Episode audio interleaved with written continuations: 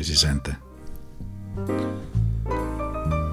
Sì, vabbè, certo è stata, stata colpa mia, ma insomma, scusate. Non è che, che ho sempre qualche cosa di interessante da dire, ma magari neanche stasera. Però, beh, tempo fa stavo pensando alla paura.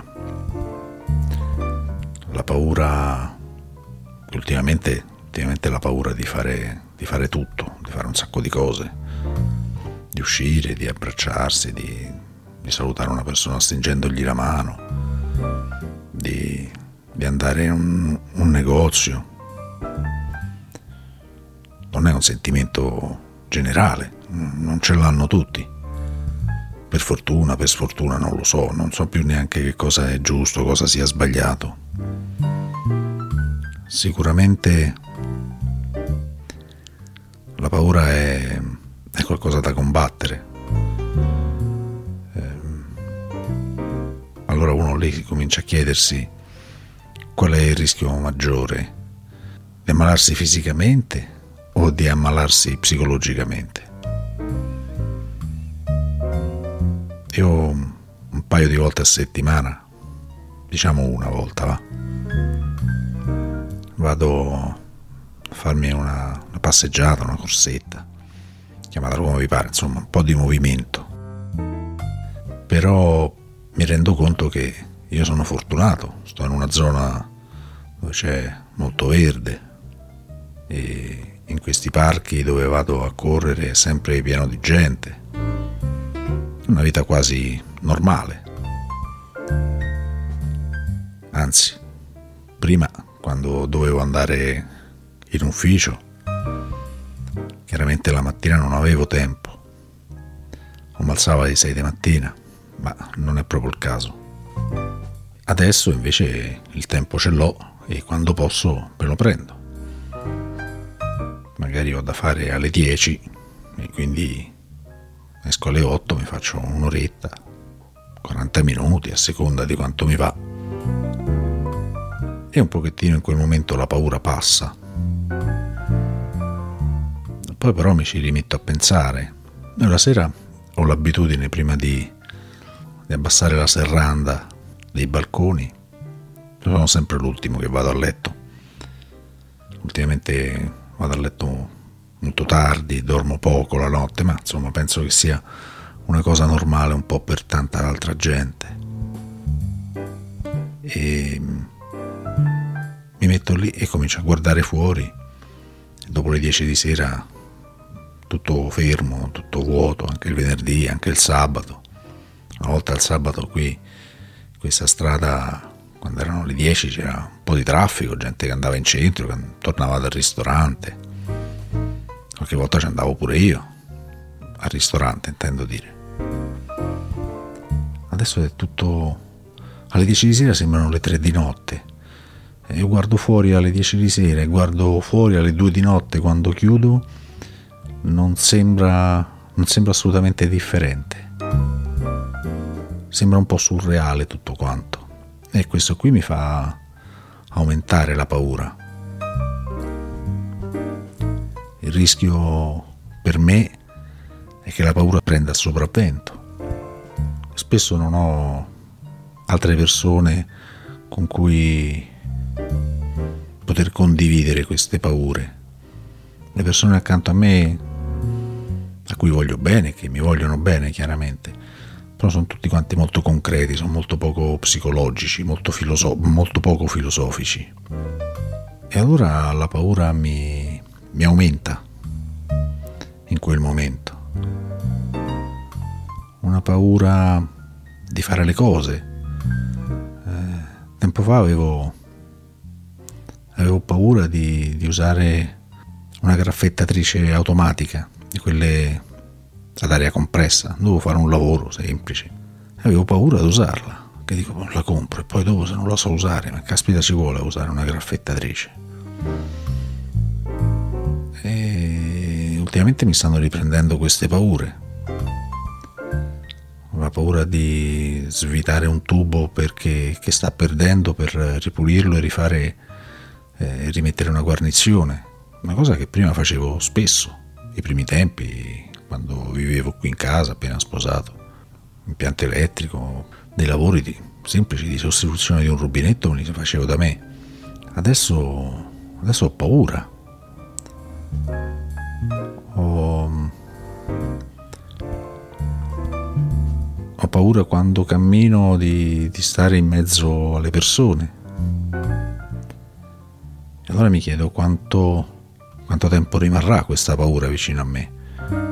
E mi chiedo se è troppo tardi per combatterla. E questa è già paura, farsi questa domanda. Non dovrei farmi troppe domande, mi dovrei mettere lì e combattere direttamente la paura. Adesso che ancora è solo paura, non è terrore. Ho sentito storie di persone che hanno veramente il terrore di uscire, sono completamente nel panico, anche se stanno bene, anche se i loro cari stanno bene. È una paura dell'ignoto, la paura del dopo, del futuro, come si ricomincerà. Notizie in giro belle non, non ce ne sono moltissime. Ecco, ogni tanto fare questo podcast mi è, mi è un po' d'aiuto, mi serve proprio come momento di autopsicanalisi. È un un punto di mutuo aiuto dove l'aiuto chiaramente me lo date voi che mi state ascoltando, perché io so che lì c'è qualcuno che mi sta ascoltando. Guardo film, leggo libri, faccio cose, ma non vedo gente. Ne vedo, ma non la incontro. C'è voglia, vedo, di, tra le persone di, di parlare, quando c'è la possibilità. Io ho un po' timore. Ciao, buongiorno, buonasera, anche con gente che conosco da 30 anni perché abitiamo nello stesso palazzo parecchio eh, tempo. Ognuno rinchiuso dentro la propria casa, con la propria scrivania, chi chi meglio, chi peggio, chi è arrangiato, chi sta in cucina, chi sta nello sgabuzzino. Non lo so. È una cosa un po', un po complicata, chiaramente. E, e io sono fortunato perché di quelli vicino a me stanno tutti bene. Quando hai una persona cara che è ammalata e che sai che magari all'ospedale non ci voglio neanche pensare insomma come, come stanno le cose lì, in quel, in quel, frangente, in quelle situazioni. Quindi eh, lo dico per la seconda volta, sono fortunato. E quindi qualcuno potrebbe dirmi, cacchio vai a pensare, farti queste paure, queste, queste seghe mentali, non lo so.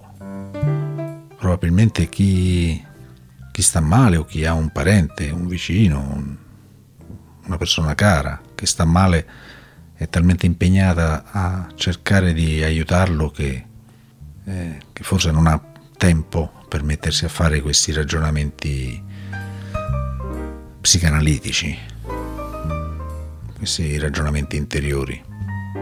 È un po' come quando io mi ricordo che c'era mia madre che stava all'ospedale e andavo lì un giorno sì, un giorno no a trovarla perché è stata lì tre mesi prima di morire.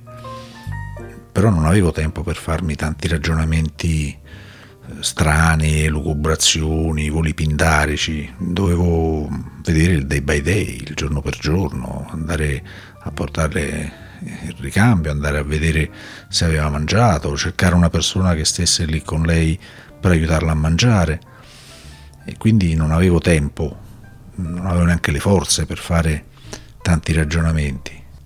Li ho fatti dopo. Dopo che è morta, chiaramente mi sono messo lì, ho fatto tutti quanti i miei ragionamenti strani, filosofici, ricordi, insomma le solite cose. In questo caso è la stessa cosa.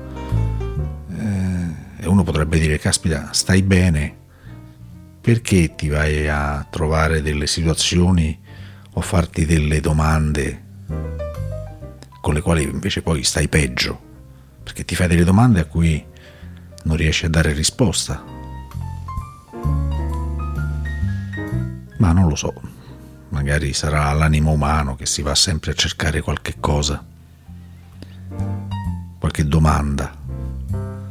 Si vuole cercare domande a cui non sa dare risposta e, e quindi sta male, c'è questa tensione che ti spinge da una parte a cercare le, le risposte giuste, dall'altra eh, ti macera perché queste risposte giuste non, non le sai dare, non, non, le conosci, non riesci ad arrivare a sapere qual è la risposta giusta, che poi la risposta giusta ad ogni domanda si sa sempre dopo, nel corso degli anni.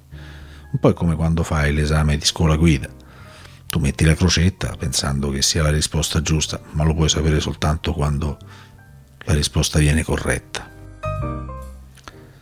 E qui è la stessa cosa, prima o poi qualcuno correggerà le crocette e dirà questo è giusto, questo è sbagliato, hai passato l'esame, non l'hai passato, ritorna, ricomincia.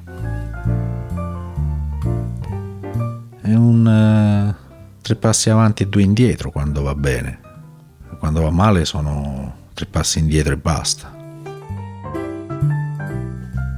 quella volta che fai un passo in avanti ti sembra di aver raggiunto una meta importante e poi dopo ritorni un'altra volta indietro. Non lo so, mm, queste qui sono tutte quante le paure appunto che mi vengono fuori in questo periodo. Passeranno, in qualche modo passeranno sicuramente. Questi dieci minuti, un quarto d'ora di chiacchierata mi aiutano, mi aiutano veramente. E quindi grazie di avermi fatto compagnia.